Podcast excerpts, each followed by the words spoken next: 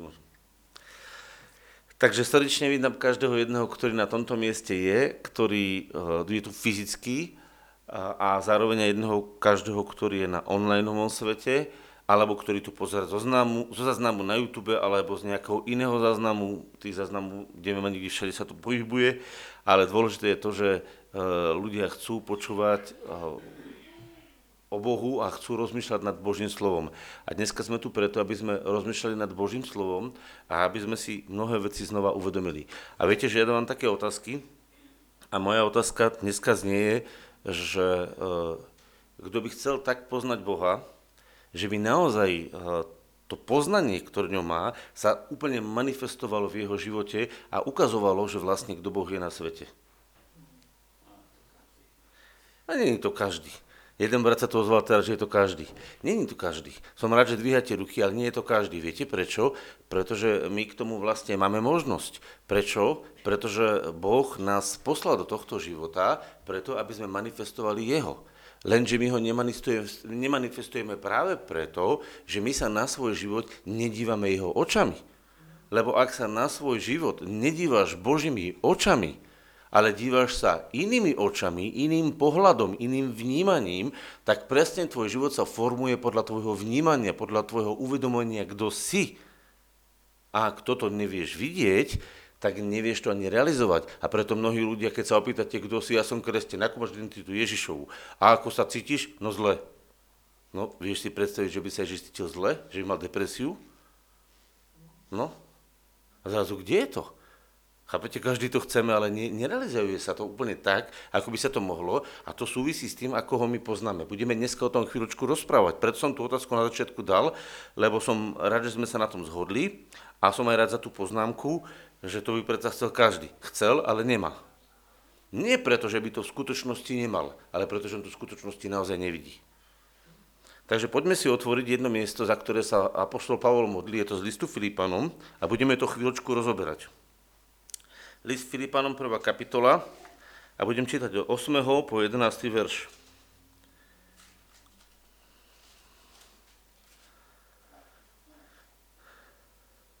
A Pavol hovorí takto. Lebo mojim svetkom je Boh, ako túžim po vás, po všetkých, vo vnútornostiach Ježiša Krista. A za to sa modlím, že by vaša láska ešte viac a viac hojnela pravou známosťou a každým vnímaním. Aby ste boli schopní posúdiť, čo je dobré a čo nie. Aby ste boli čistí a prostí, bez úrazu na deň Kristov, naplnení ovocím spravodlivosti, donesením cez Ježiša Krista na slávu a chválu Božiu. To je jedna nádherná modlitba, ktorú Pavol ukazuje a vlastne vyjadruje e, to, čo vlastne Pavol chcel v živote veriacich vidieť. Za prvé, vedel, že to, čo on sa modlí, to, čo on robí, to, čo sa deje, že Boh to naozaj dosvedčuje, že to je jednoducho potvrdenie. Mojím svetkom je Boh. Keby ste iba na týmto slovom zastali a uvedomili si, že či Boh môže potvrdiť to, čo hovoríte, či Boh môže postaviť sa za to, čo hovoríš, robíš v tej chvíli, ktorej to robíš. To je úžasná vec. Vieš, že na to Boh môže povedať amen to, to nás dovádza do stavu, kedy si v takej mm, úplnej úprimnosti. Viete, ľudia sa vedia pred druhým všelijako mm, usmiať, povedať, e, urobiť niečo. Ale postaviť sa pred Boha a povedať, že môjim svetkom je Boh, on to naozaj rozumie, to vás vedie k úplnej úprimnosti. Takže e, moja otázka druhá dneska, kto chcete byť natoľko úprimný, a priamy, že Boh bude môcť povedať, áno, tak toto je vo vašom živote. Že budete tak hovoriť, dvíhajte ruku. Dobre, som rád. Ale viete čo? Povedz si, tu, povedz si teraz pre seba odpoveď. Povedz takto Bohu. Bože, stojím pred tebou a všetko, čo chcem hovoriť, všetko, čo chcem robiť, musí byť maximálne úprimné pred tebou aj predo mňou. Nemám žiadnu vedľajšiu pohnutku, nemám žiadne vedľajšie postranné zámery. Stojím pred tebou a čo budeš ty hovoriť, to chcem počuť. To je prvá podmienka toho, aby si mohol uh, vypočuť, čo ti Boh povie a potom, keď to budeš hovoriť a keď to budeš robiť, tak Boh bude svedok toho, že áno, tak toto je, lebo z neho to počalo. A tu je mnohokrát veľký problém, že v naše, naše rozhodnutia, naše prejavy nevychádzajú z toho, čo nám zjavil Boh a čo nám vložil do srdca a my chceme, aby to potvrdzoval. My chceme, aby Boh potvrdzoval náš život, aby sa v ňom zjavoval a on není v súlade s jeho slovom. Tak čo má Boh potvrdiť?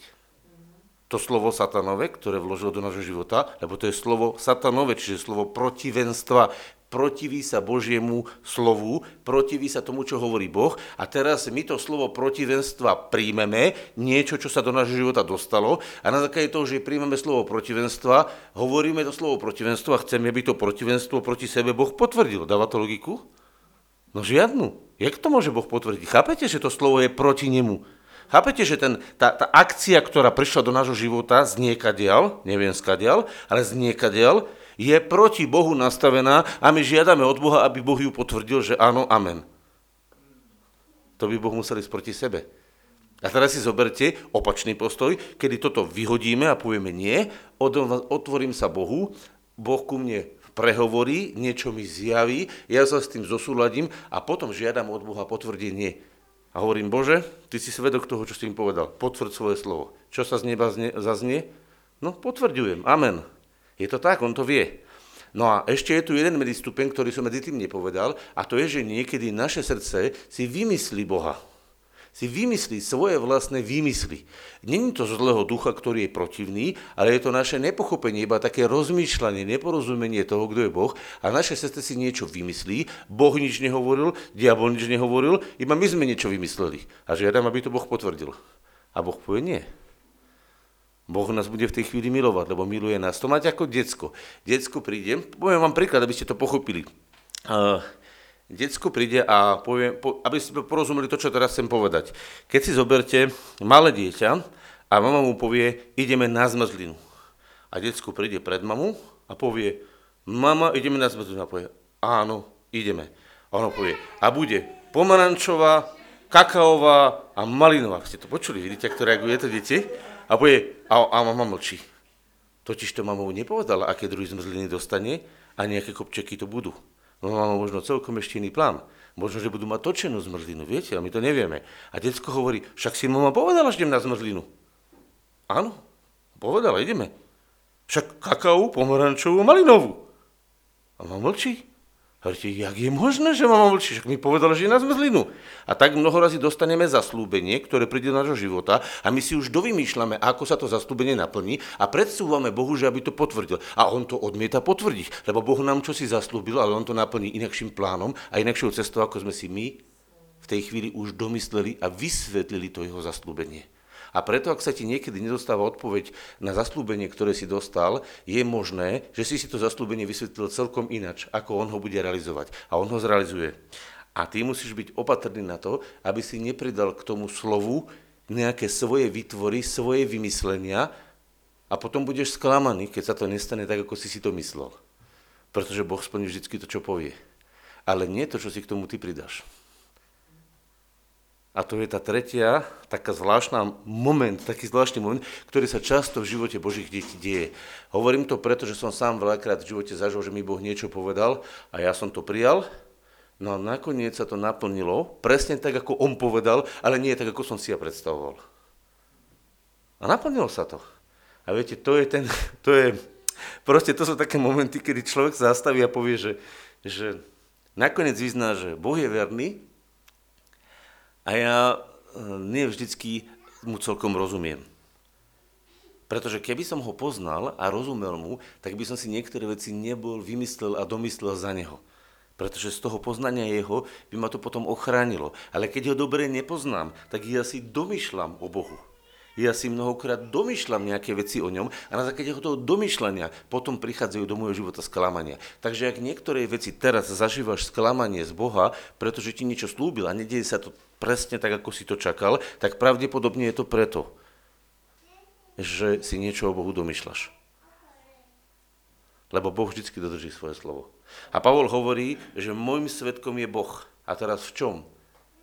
Ako túžim po vás, po všetkých, vo vnútornostiach Ježiša Krista. Viete, čo to znamená, že on musel byť ponorený vo vnútornostiach Ježiša. On bol ponorený v Ježišovi, on videl, ako Ježiš vidí tých ľudí. A v tomto videní, v tom Božom zjavení, videl aj on tých ľudí a bol vďačný Bohu za to a modlil sa za nich a preto on nebol sklamaný. Stalo sa ti v živote, že si sa za niekoho modlil a nevidel si výsledky a bol si sklamaný? Či to bolo za zdravie, alebo za jeho premenu, alebo za čokoľvek. Vieš, prečo to je? Pretože ty si toho človeka nevidel Božími očami.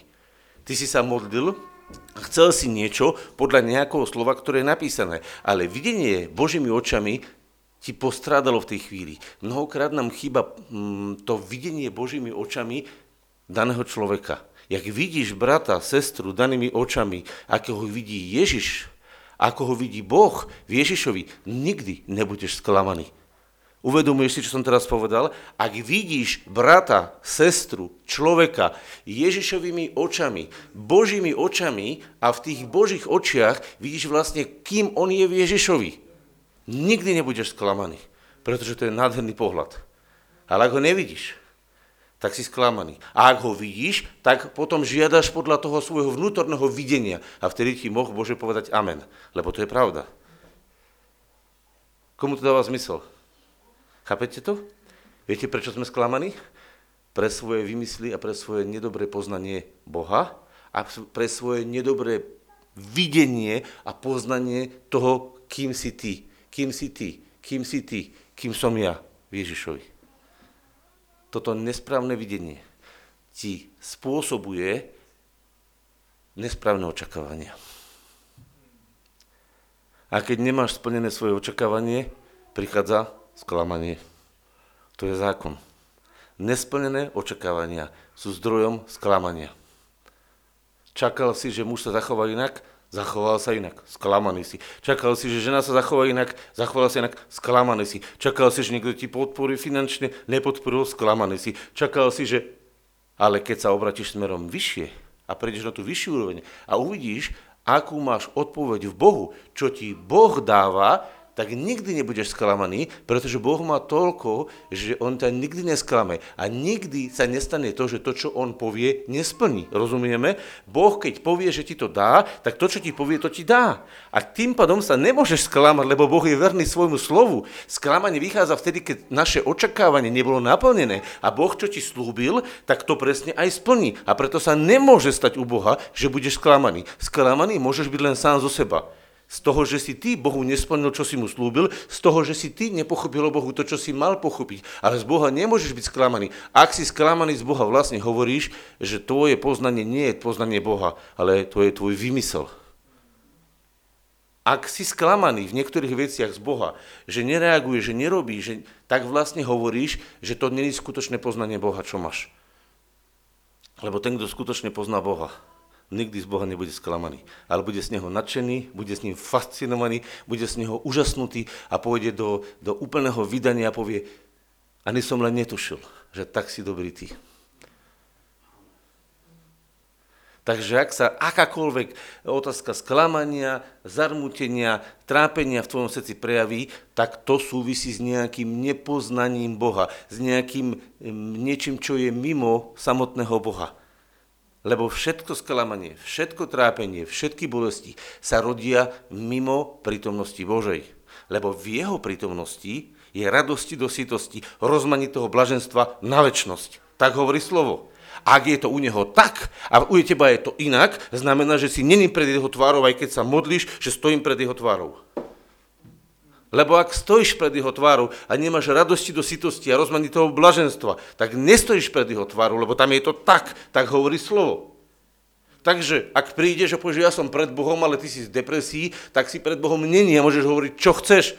Máš svoje fantázie. Už tam, už tam vystalo aj to, že prišli ľudia, modlili sa a po modlitbe sa postavili, začali kričať, vrešťať, nervózni boli. Ja hovorím, ty si bol u akého Boha?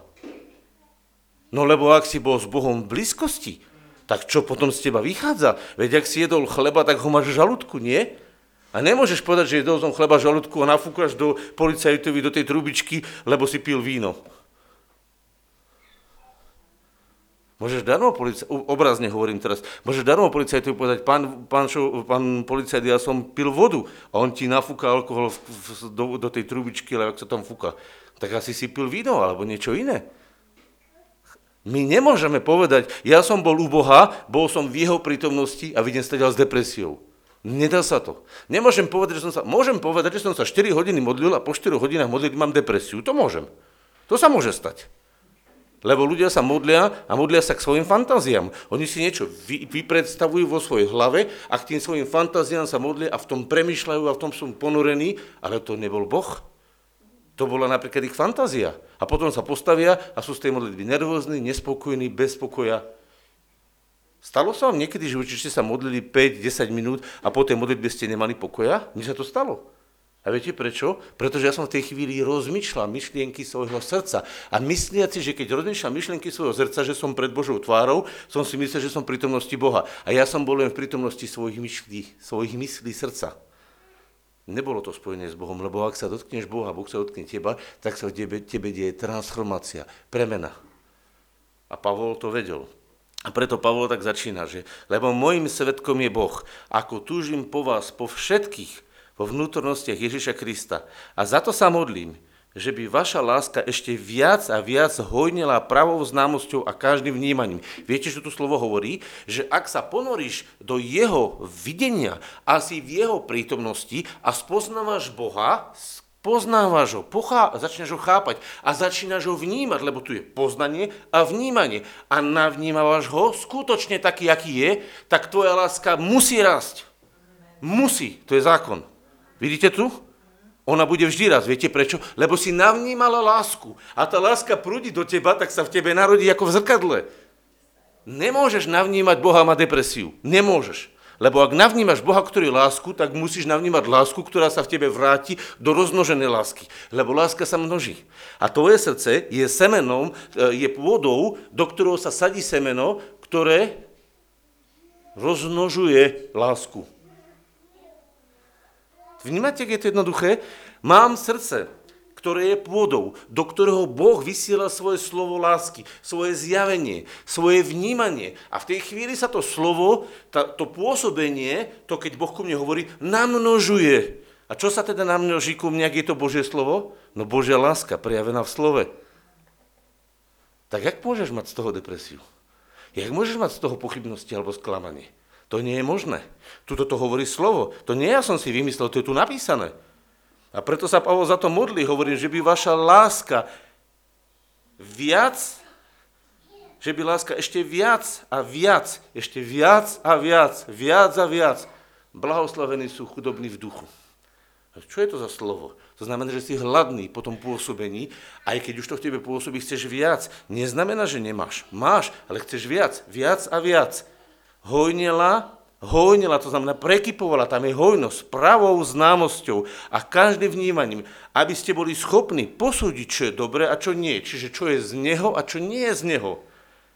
Aby ste boli čistí a prostí úrazu na deň Kristov. Naplnený ovocím spravodlivosti. Naplnený ovocím spravodlivosti. To znamená, teraz prejdeme k tomu, že potrebujeme tam vidieť u Neho niekoľko vecí. Za prvé, seba, za druhé, bratov a sestry, za tretie, ľudí, ktorí sú vo svete a za štvrté, všetky veci, ktoré so svetom súvisia. Kľudne si to napíšte. Najskôr musíš pochopiť, kto si. Po druhé, musíš pochopiť, kto je brat a sestra v Kristovi. Po tretie, musíš pochopiť, kto, teraz hovorím musíš, ak chceš byť v Božej prítomnosti a dobre sa modliť. Hej? E, potrebuješ pochopiť, ako Boh vidí ľudí vo svete. A po štvrté, ako vidí celý svet. Lebo všade, kde uvidíš jeho očami, e, z jeho vnútra, tie veci, toho, čo on vidí, budeš vidieť skutočne správne a tvoja modlitba bude neskutočne účinná, pretože Boh na ňu povie amen. A on ju potvrdí. Boh bude tvojim svetkom v tej chvíli, keď to bude tak. A všade, kde Boh nemôže byť našim svetkom, pravdepodobne sme není zosúladení s jeho videním, s jeho vnímaním a není v tom jeho láska. Pretože keby tam bolo jeho videnie, jeho vnímanie a naplnenie jeho lásky, tak Boh vždy na to povie amen. Niektoré veci trvajú veľmi rýchlo, niektoré veci trvajú dlhšie. Ja nehovorím, aký čas Boh používa, pretože Boh má rôzny čas. Ale e, odpoveď je e, na Boží čas. Boží čas je Boží, preto ho nechaj Bohu. Boží čas je Boží a preto ho nechaj Bohu. A ty ži v slove, ktoré hovorí, hľad dnes je deň spasenia. A ako to on zrealizuje? To už nechaj na ňom. A ak potrebuješ tam niečo uvidieť, tak požiadaj, aby si uvidel. Prídi k nemu a povedz mu to. Ale ak mu to nepovieš, viete, nedávno som, a to som aj vo väznici trošku spomínal, nedávno som rozprával s jedným človekom, úžasným človekom a viete, čo som ja zistil? Že ten človek odmieta kresťanstvo. Ale neodmieta kresťanstvo, pretože by odmietal Krista. Ale odmieta toho Ježiša zjaveného v tom kresťanstve. Pretože to Ježiš taký nie je. A ja mu hovorím, vieš čo? Ty neveríš v Ježiša. Ty veríš v kresťanstvo. A to ja neverím. Ja verím Ježiša, v jeho osobu. A jeho život spôsobený spôsobuje život kresťanov tak ako, tak, ako sa zjavuje. A keď, uh, lebo pozrite sa, opýtate sa niekoho, či, či je veriaci. On povie áno. A vy viete, v čom verí, keď sa ho neopýtate?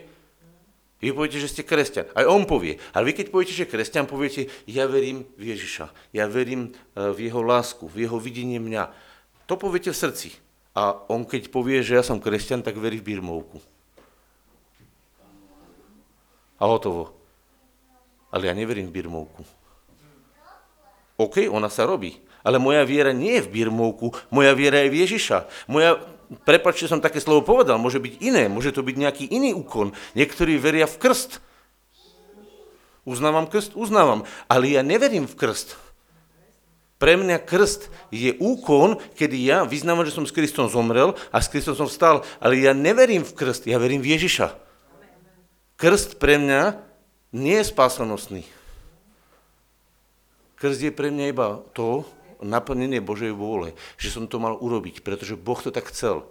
Lebo ja vidím v tom krste viacej ako len nejaký úkon. Ale ak ja verím, že ten úkon je pre mňa spásanostný, tak vlastne ja som si zo spasenostného Ježiša preniesol všetko to, čo v ňom patrí, som si preniesol do nejakého náboženského úkonu. A ten náboženský úkon není spásanostný.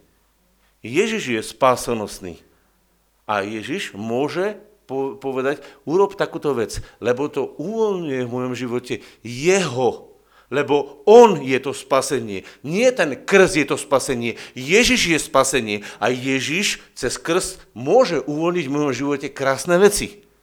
Chápete, že ja akceptujem krst, ale nevidím v krste spasenie? Ježiš je spasenie, ja ho vidím v Ježišovi.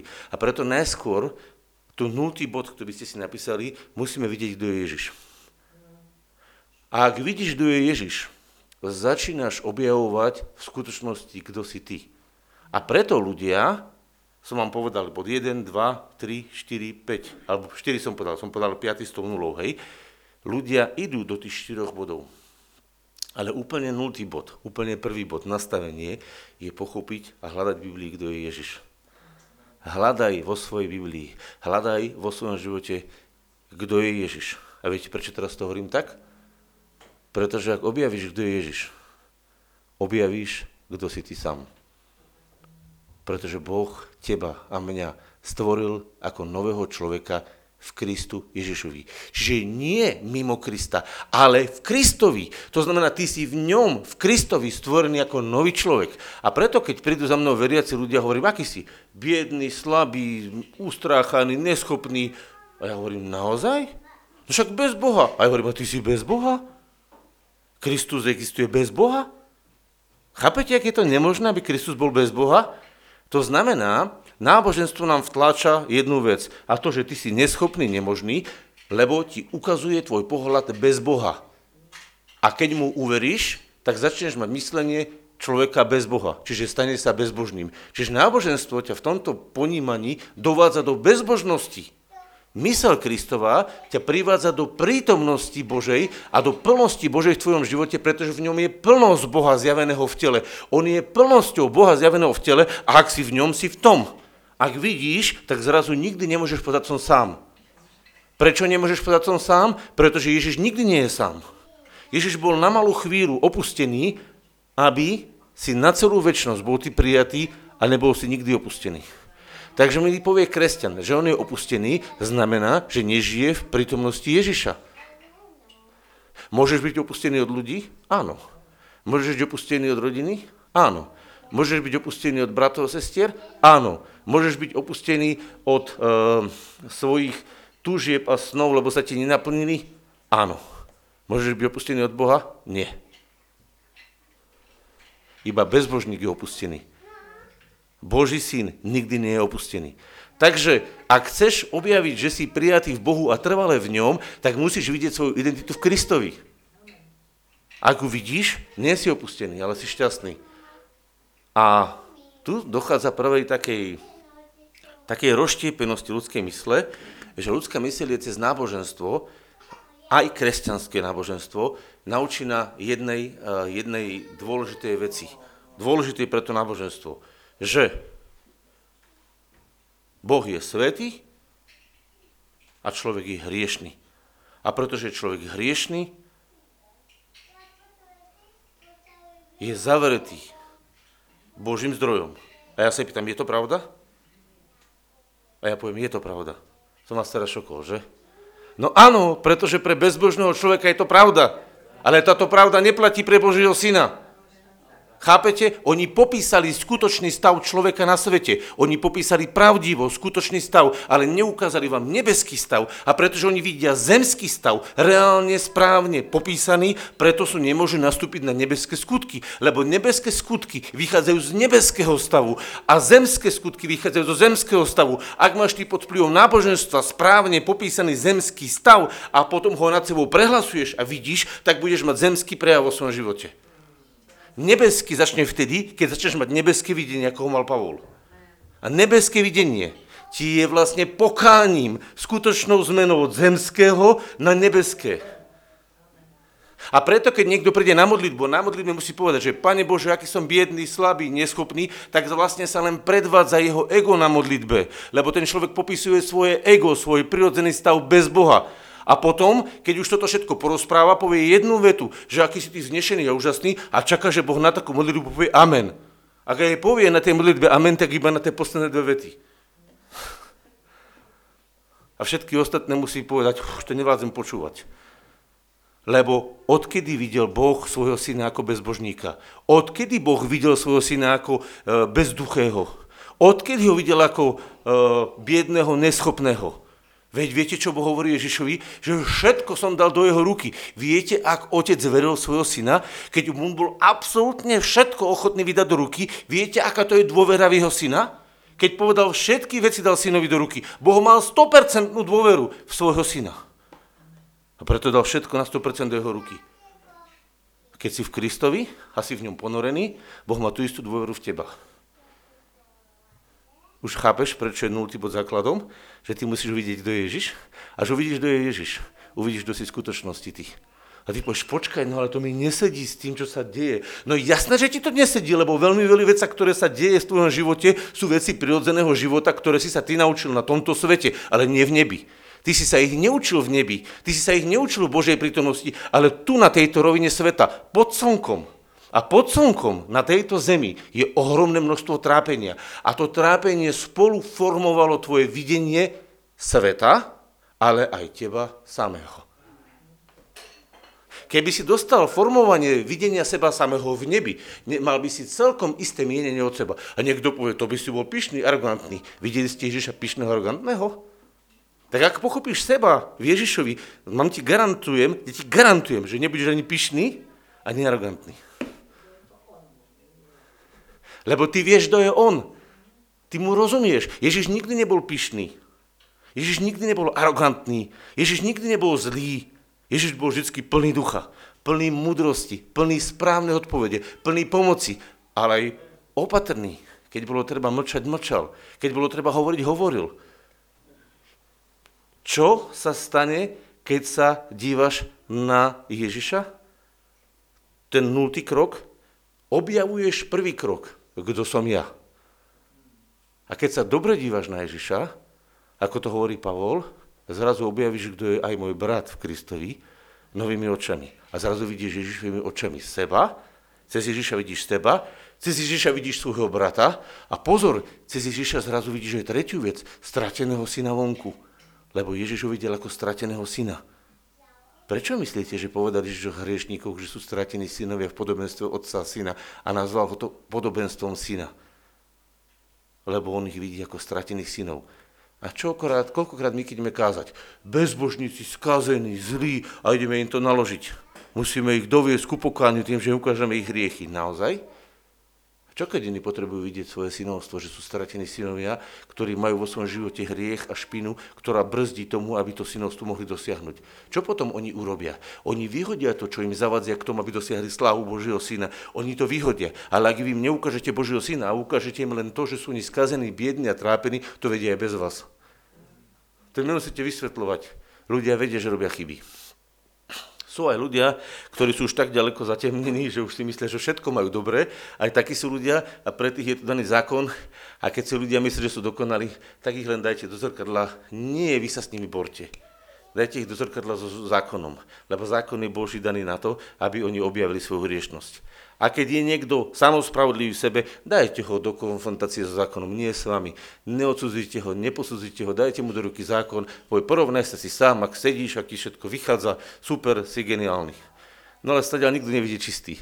Ale keď máte väčšinu ľudí, ktorí sa vidia, že urobili chybu, a taká je väčšina ľudí, že spravili chyby, tak týmto ľuďom je, nie je potreba rozoberať ich hriechy. Im potreba ukázať, kto je Ježiš, aby svetle toho, kto je Ježiš, pochopili, ako sa tých hriechov majú zbaviť. Lebo keď sa zbavíme o hriechoch, a hovoríme teraz o hriechoch, tak viete, čo je pohľad Ježiša? Ježiš je smrť mojich hriechov. Vidíš Ježiša ako smrť svojich hriechov? Pozri sa teraz v tejto chvíli a zahľad sa na Ježiša ako na smrť svojich hriechov. Skús to urobiť teraz v tejto chvíli, zavri oči a pozri sa na Ježiša ako na smrť svojich hriechov. A ja môžem v tej chvíli povedať iba jedno, ďakujem ti Bože. Normálne zo srdca ti tak ďakujem, lebo je koniec tomu zlému. Cítite tu radosť? To je radosť z toho, že moje hriechy boli zničené. Vidíš Ježiš ako smrť svojich hriechov? To potom nemáš dôvod sa trápiť nad svojimi hriechmi. Ak sa trápiš nad svojimi hriechmi, nevidíš Ježiš ako smrť svojich hriechov. To je čo? Rozumiete, aké je to jednoduché? Takže teraz kto sedí a trápi sa nad svojimi hriechmi, on nevidí Ježiša, kto je. A preto nevidí, kto on je v Ježišovi. A preto nevidí, čo je urobené s jeho hriechmi. A preto nevieš vidieť, čo je urobené s hriechmi môjho brata, z mojej sestry. A preto nevieš vidieť, čo je urobené s hriechmi tohto sveta. A preto namiesto toho, aby si žehnal svet, preklínaš svet. Lebo hriech je prekliatím sveta. A keď vidíš cez svet hriechy a nie cez Ježišové spasenie, tak nie si požehnaním sveta, ale prekliatím sveta. Lebo hriech je prekliatím sveta. Cez čo sa dívaš na ľudí, ktorí chodia po ulici? Cez hriechy alebo cez to, kým Boh chce, aby boli v Ježišovi? Jedno je odsúdenie a druhé je nádej. Si kazateľom nádeje a akej nádeje? No, že v Ježišovi tie hriechy boli odsúdené. No to je úžasné. Ja kážem pre všetkých tých ľudí to, že v Ježišovi už tie hriechy boli odsúdené a už oni nemusia viac mať na nich podiel. Stačí, keď ich tam vyhodia. Stačí, keď povedia, príjmam to, že v Ježišovi boli odsúdené. Ako sa zbavujeme hriechov? Ja som vysvetoval vo väznici jednu vec. Viete o tom, že hriechu sa nedá zbaviť? To je otázka, čo? Dám ťažkú veci dneska. Viete o tom, že hriechu sa nedá zbaviť? Lebo, a poviem vám to napríklad, a to potom aj rozviniem, keď matka zabije svoje dieťa potratom, ona už nevie odčiniť ďalšími desiatimi dobrými deťmi to prvé, ktoré zabila. Hriechu sa nedá zbaviť tým, že ho odčiníte. Hriech sa nedá nejakým spôsobom odstrániť, lebo on je raz vykonaný. Viete, čo sa dá dnes s hriechom urobiť? Kto mi povie, Janko, ty nehovor, ty si to počul. Kto mi povie, čo sa dá urobiť s hriechom? Jediná jedna vec. To je z tvoj pohľadu, ale z pohľadu Boha. To si povedal pravdu. Z pohľadu tvojho odozdať pánovi Ježišovi. Ale z pohľadu Boha. Čo sa dá urobiť s hriechom? Čo? Tam už je poslaný. Čo sa dá s hriechom urobiť? Ťažké slovo, jediné no slovo, odpustiť. Boh sa nemôže, on ten hriech nevymáže, že by prestal existovať. On ho odsúdil Ježišovi a na základe odsúdenia Ježišovi tebe odpúšťa. Hriechu sa zbavuješ odpustením. Nie preto, že by prestal existovať, ale ostal existovať v Kristovej smrti. Tam ostal a preto Boh ho tebe odpúšťa. A už ho nikdy nebude viac spomínať. Ale to neznamená, že si ho nevykonal. To neznamená, že som ho nevykonal ja, bol vykonaný a bol pravoplatne odsúdený v Ježišovi, odsúdený, aby na základe odsúdenia v Kristu Ježišovi Boh tebe mohol odpustiť. A teraz im povedzte, ako sa vy, ako ja, sa zbavíte hriechu druhých voči vám. Ja musím odpustiť na základe odsúdenia Ježišovi. Ľudia, ktorí nedokážu odpustiť, odpúšťajú pre nič. Len tak, že odpúšťam ti. Ty nemôžeš odpustiť pre nič. Boh neodpúšťa pre nič. Boh odpúšťa pre odsudenie Ježišovi.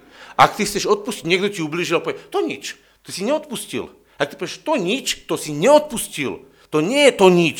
To je sa stalo, tá vec treba byť odpomenovaná a odsúdená. Ak ti niekto ublížil, tú vec potrebuješ pomenovať a odsúdiť, aby si sa jej mohol zbaviť.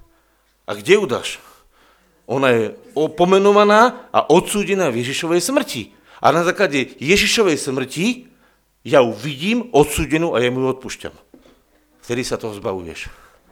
Vtedy sa zbavuješ hriechu cudzieho. Ak to urobíš inak ako Boh, tak musíš chápať, že vlastne hovoríš, že tvoje vymysly a tvoje mechanizmy v hlave sú lepšie ako Božie. Lebo ak Boh našiel jediný mechanizmus, že v Ježišovi osudil hriech a na základe odsúdenia hriechu v Ježišovi tebe z milosti, z lásky odpúšťa a ty chceš vymýšľať lepšiu techniku, tak musíš byť lepší ako Boh.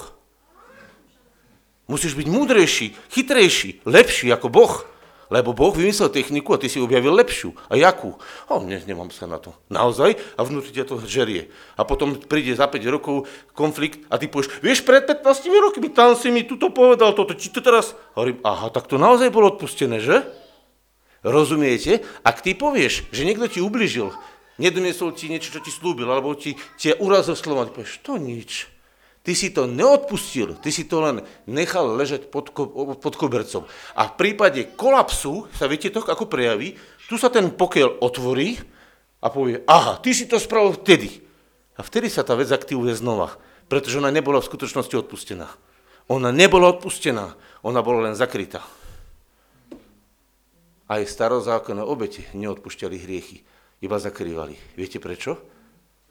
Pretože jediné miesto, kde Boh likviduje hriech, je Kristova smrť. A na základe pochopenia Kristovej smrti môže v skutočnosti odpustiť ako Boh. Lebo tak ako Boh tebe odpúšťa, tak ty teraz v Bohu ponorený odpúšťaš svojmu bližnému. Pokiaľ sa to nestane takto, tvoj hriech není vymazaný. Je len zakrytý.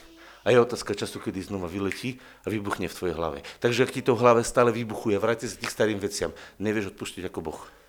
Prečo? Pretože si sa dobre nenaučili vidieť odsúdené hriechy v Kristovi. Moje a aj bratové a aj neveriaceho.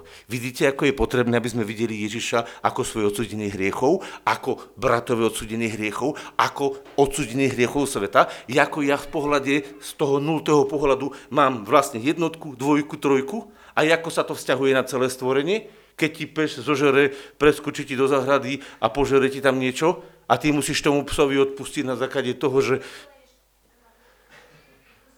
Čo, musíš odpustiť niekedy aj psovi? Alebo zvieratku? Musíš? To sme v tretej rovine. Hovorím o teraz poslednej rovine, rovine celého sveta. A ja vám to hovorím preto, aby sme teraz uvideli, jak výnimočné je vidieť Ježiša v svetle, ako ho vidí Boh.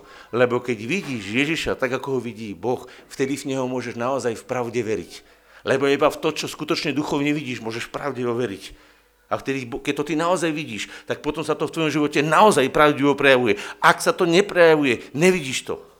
Len o tom hovoríš a opakuješ ako papagaj, čo niekto iný povedal. Každý povie, v Kristu má svoju identitu. Keď ju naozaj vidíš, nebudeš smutný. A keď to opakuješ, ale vnútorne to nevidíš, tak choď pred Boha povedz, ja mi to. Choď pred Neho a povedz, Otče, zjav mi, kto je Ježiš a kto som ja Ježišovi. A keď nájdeš, kto je Ježiš, skutočne nájdeš svoje pravé, svoje pravé, nefalšované, nádherné ja. Toto ja totiž to Boh uznáva. Toto Ježišové ja Boh uznáva a na neho vždycky povie amen. A v tej chvíli uvidíš, kto je v Ježišovi, tvoj brat a sestra a povieš, to sú nádherní bratia a sestry a budeš ich uznávať, ako Boh ich uznáva. A potom prídu neveriaci, ktorých budeš vidieť Božích stratených synov a budeš k ním pristúpať ako vzácným synom, ktorí potrebujú záchranu. A oni ju potrebujú len objaviť a nájsť Ježišovi. A zrazu prídeš ku zvieratám, zrazu prídeš k rybám a zrazu prídeš k celému stvoreniu a začneš celé stvorenie žehnať. Pretože ty si sa stal požehnaním nielen seba, svojho brata, neveriaceho, ale stal si sa požehnaním celého sveta. Prečo? Pretože si našiel, kto je Ježiš. Objavenie Ježiša objavenie Ježiša je kompletné spasenie. A vždycky narastie tvoja láska, lebo tvoja láska bude raz viac a viac každým zjavením a každým vnímaním toho, kým on je. Od Boha darovaný pre teba a pre mňa. Je to úžasné? To je viac ako úžasné ľudia. Keď to vidíš, tak môžeš teraz dať Bohu chválu a budeme zdávať Bohu chválu za to, čo Ježišovi nám daroval. Za to, aký úžasný, nevypovedateľný, nádherný, krásny dar, všeobsahujúci nám Ježišovi daroval. Môžeš to vypnúť, Tomáš.